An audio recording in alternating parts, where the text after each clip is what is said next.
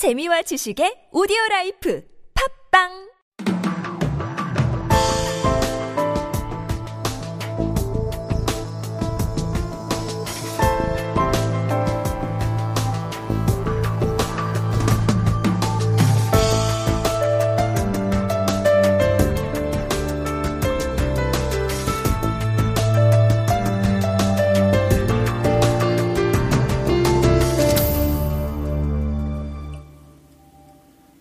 안녕하세요. 컨스피러시 뉴스의 파파입니다. 오늘 사실 컨스피러시 뉴스 사상 처음으로 익사리님과 함께 녹음을 했는데 익사리님 목소리가 너무 작게 들려서 제가 혼자 다시 녹음하기로 했습니다. 익사리님은 다음 기회에 모시도록 하겠습니다. 제가 컨스피러시 뉴스에서 일요일을 제외하고 일주일에 총 6개의 글을 올리고 있습니다. 그중 특별히 중요하거나 글로써 설명하지 못한 부분들을 제가 정리해서 말씀드리는 시간이 판도라의 상자 내의 컨스피러시 뉴스입니다. 오늘의 주제는 두 가지입니다. 하나는 파나마 페이퍼이고 또 다른 하나는 인도네시아입니다. 제 방송을 들은 후 기사를 읽기를 원하시는 분들은 컨스피러시 뉴스로 사이트로 방문하시면 됩니다. 우선 최근 과, 많은 관련 기사들이 쏟아져 나오고 있는 파나마 페이퍼부터 다뤄보도록 하겠습니다. 파나마에 위치한 몬텍 폰세카라는 이름의 법무법인의 1977년부터 2015년까지의 내부 자료를 국제탐사보도 언론인 협회가 독일의 일간지 쥐트로 이체 차이퉁을 통해 입수합니다. 그리고 그 내용 중 극히 일부를 4월 3일에 공개하면서 국제사회에 큰 충격을 주었죠. 이름이 공개된 아이슬란드 총리는 사임을 시사했고 영국의 카메론 총리의 아버지 이름도 발견되었습니다. 한국인도 있었죠. 청렴을 강조한 우크라이나의 페트로 포로셴코 대통령의 이름도 떠올랐고 본인은 현재 결백을 주장하고 있습니다. 이 자료는 총 2.6 테라바이트에 해당하며 이메일 480만 개, 이미지 100만 개, PDF 파일 200만 개, 문서 32만 장, 데이터베이스 명단 300만 명이라고 합니다. 국제 탐사보도 언론인 협회는 이미 2013년 4월에 대표적인 조세 회피 지역 중 하나인 버진 아일랜드의 페이퍼 컴퍼니를 세워 막대한 자금을 빼돌린 전 세계 부자들의 명단을 공개한 적이 있습니다. 이번 유출, 유출 사건은 그 연장선으로 보시면 되겠습니다. 이번 보도가 나가자 주류 언론들은 앞다투어 푸틴을 비난했습니다. 그 이유는 푸틴의 측근 두 명이 명단에 있는 것이 확인되었기 때문인데요. 이날 영국의 주요 일간지들을 한 곳에 모은 사진을 보면 모든 헤드라인이 푸틴이고 사진이 푸틴이더군요. 가디언지는 아예 홈페이지에 푸틴이 어떻게 페이퍼 컴퍼니를 통해 돈을 숨길 수 있는지 그 과정을 보여주는 동영상까지 올려놓았습니다. 그런데, 그런데 푸틴은 실제 공개된 명단에 있지 않습니다. 왜 주요 언론들은 공개된 명단에 존재하는 여러 정치인, 경제인을 제쳐놓고 명단에 있지도 않은 푸틴을 비난했을까요? 그래서 러시아 언론은 이번 사건을 서방의 음모라고 주장합니다. 이번 사건의 중심이 되는 몬색 폰세카를 좀 들여다보도록 하겠습니다. 라몬 폰세카, 절겐 절건 몬색 이 두 명이 세운 회사가 몬색 폰세카이며 이 회사는 파나마에 위치한 법미, 법무법인으로 해외 부자들의 부정한 돈을 숨겨주는 업무를 합니다. 창립자인 저건 몬색의 집안은 1960년대에 파나마에 정착을 했고 저건 몬색의 아버지는 전 나치 SS였죠. 국제탐사보도 언론인 협회가 미국의 육군 정보부를 통해 얻은 정보에 따르면 저건 몬색의 형은 쿠바 공산주의자들을 감시하는 스파이 역을 하겠다고 CIA에게 제안을 하기도 한 인물입니다. 집안 자체가 정보부와 가까운 위치에 있죠. 아르헨티나의 전직 대통령의 친구가 정부와의 계약을 통해 수백만 달러를 미국에 있는 유령 회사들을 통해 빼돌린 사건을 조사하던 중 자금의 세탁 과정에서 미국 네바다주에 세워진 총 123개의 관련 유령 회사를 발견합니다. 그리고 아르헨티나 정부는 이 회사들의 돈이 모두 네바다주에 있는 MF Corporate Services를 거친 것을 확인하게 되죠. 결국 조사 결과 이 회사는 파나마에 있는 몬색 폰세카와 관련이 있는 것이 드러납니다. 법원에 출두한 저건 몬색 씨는 네바다주의 MF Corporate Services가 파나마에 있는 몬색 폰세카의 자회사라는 지적을 부인합니다. 본격적인 조사가 들어가자 MF Corporate Services는 관련 기록을 파기합니다. 그러나 국제탐사보도 언론인 협회는 몬색 폰세카의 설립자들과 직원 한 명이 MF Corporate Services의 지분 100%를 소유하고 있는 것을 확인합니다. 결국 저건 몬색 씨가 법정에서 위증을 한 것이 증명 확인된 것입니다. 이번 사건의 보도가 나가면서 두 가지 음모, 오늘의 것까지 하면 총 3개의 주된 음모 이론이 제기되고 있습니다. 첫 번째는 러시아가 주장하는 음모론으로 서방에서 푸틴을 공격하기 위해 이번 사건을 기획했다는 것입니다. 그러나 푸틴은 아예 명단에 존재하지도 않으므로 푸틴 공격용으로 이번 자료를 폭로한 것이라고 보기에는 무리가 있습니다. 만약 음모가 존재한다면 그건 이미 폭로된 자료를 물타기하기 위해 푸틴에게 뒤집어 씌우는 역할을 서방 언론이 한 것이라고 보는 것이 옳을 것입니다. 두 번째 주장은 매우 흥미로운데요. 이번 사건의 의문 중 가장 큰 것은 명단에 있는 수백의 미국인들이 공개되지 않았다는 점입니다. 왜 국제탐사 보도 언론인 협회는 미국인들을 공개하지 않았을까요? 세계은행에 따르면 전 세계 조세 피난처에 숨어 있는 자금이 약 21조 달러에서 32조 달러로 추산된다고 합니다. 상상을 하기 힘든 수준의 돈이죠. 이번 사건의 주인공인 몬색 푼세카의 경우 멕시코의 마약왕인 라파엘 카로 킨테로의 돈이 관련되어 있습니다. 역시 이와 같은 회사들이 관리하는 돈의 다수는 더러운 부정한 돈입니다.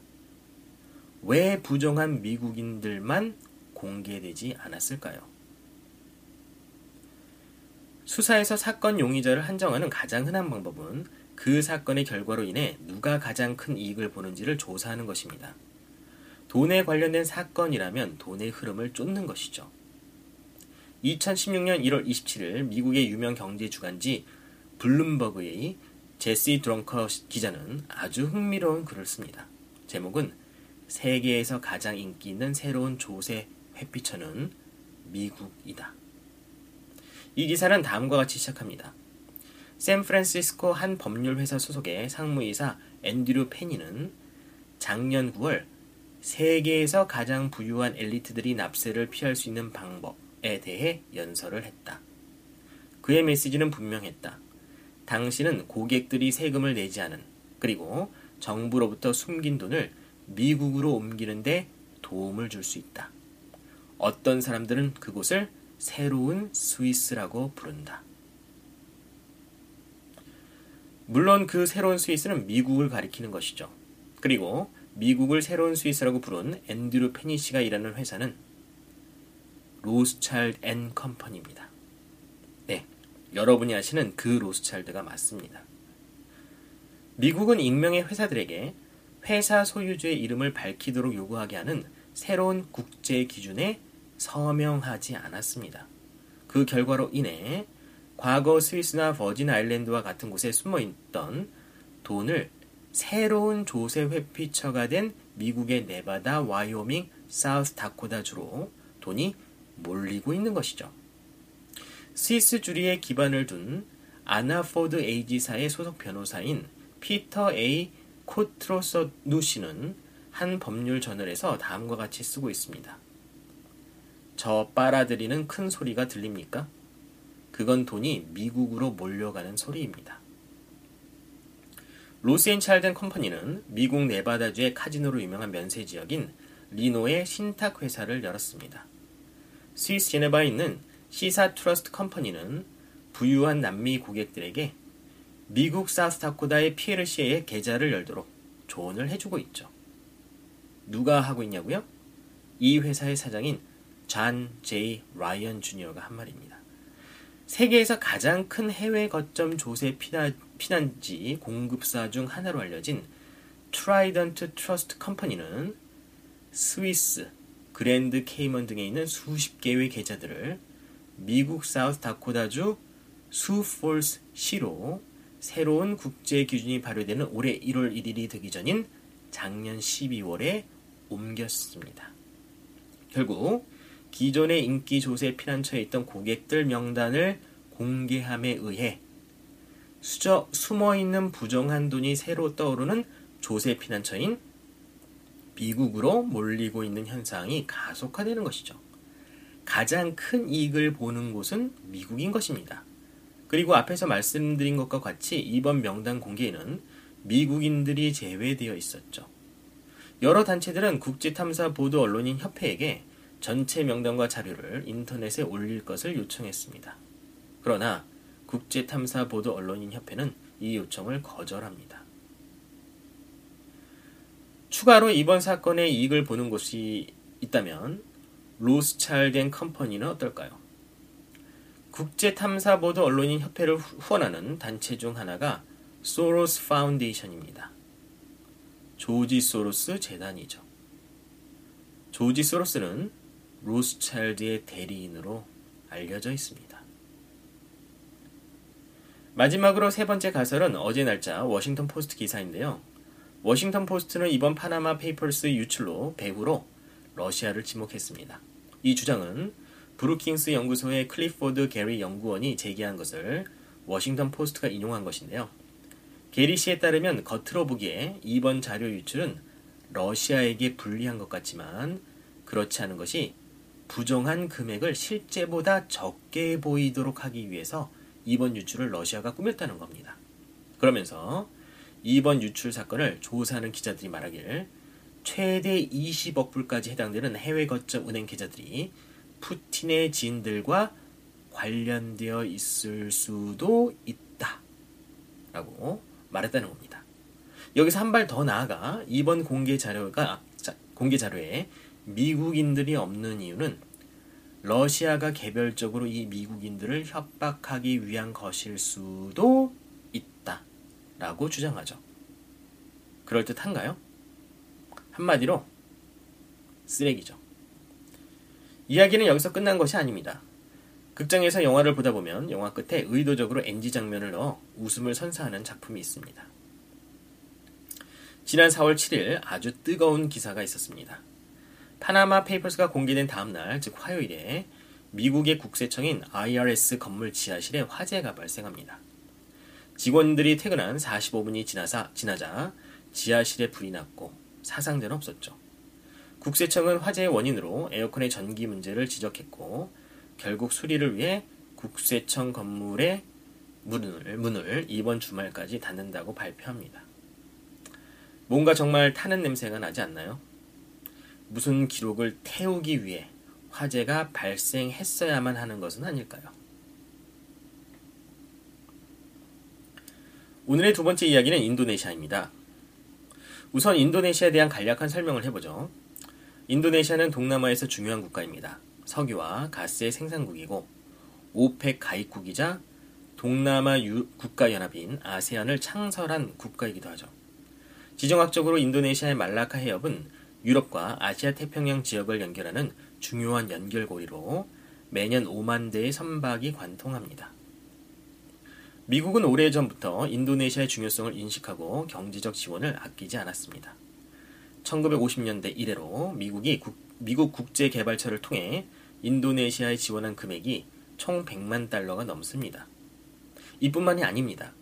2002년에서 2004년 사이 국제군사교육 훈련 프로그램으로 130만 달러. 인도네시아 발리 테러 사건이 발생했을 때 반테러 지원 프로그램을 통해 1,430만 달러. 2002년에서 2004년 사이 반테러 훈련과 전략 교육 명목으로 인도네시아 군과 정보부 관리를 위해서 420만 달러. 2005년 인도네시아 해군에게 600만 달러.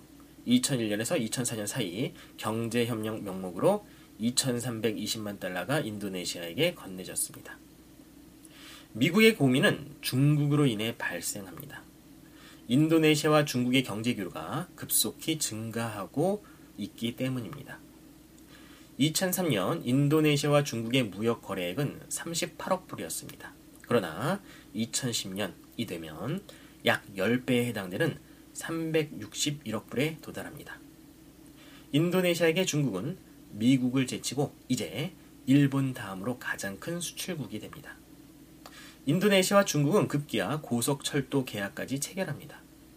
자카르타에서 벤덩을 잇는 총 55억 불 규모의 공사 계약입니다.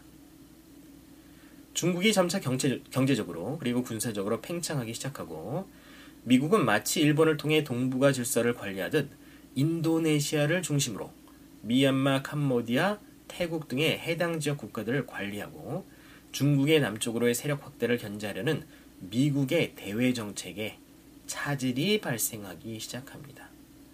인도네시아가 중국과 경제 교류를 확대하면서 미국과 중국 사이에 어정쩡한 자세를 취하기 때문이죠. 미국은 협정국 간 모든 상품에 대한 관세 및 비관세 장벽 철폐를 목적으로 알려진 아시아 태평양 국가 사이의 다자간 지역 자유무역 협정, 즉 환태평양 경제 동반자 협정으로 알려진 TPP를 추진합니다. 여기에 베트남, 싱가폴, 말레이시아, 브루나이, 일본이 서명하지만 인도네시아는 확실한 결정을 내리지 않았습니다. TPP의 본래 목적은 중국 주변국들과의 경제 협력을 통해 중국을 압박하기 위함이라는 것은 이미 많이 알려진 내용이고 Conspiracy 뉴스에서도 과거에 보도한 바 있습니다. 그러던 중 올해 1월 14일 인도네시아의 수도 자카르타의 테러로 4명이 사망한 일이 발생합니다. 정치 분석가 토니 카탈루치 씨는 IS가 자신들의 소행으로 주장한 이 테러가 중국과 미국 사이에 놓인 인도네시아의 정치 경제적 상황과 무관하지 않다고 주장합니다.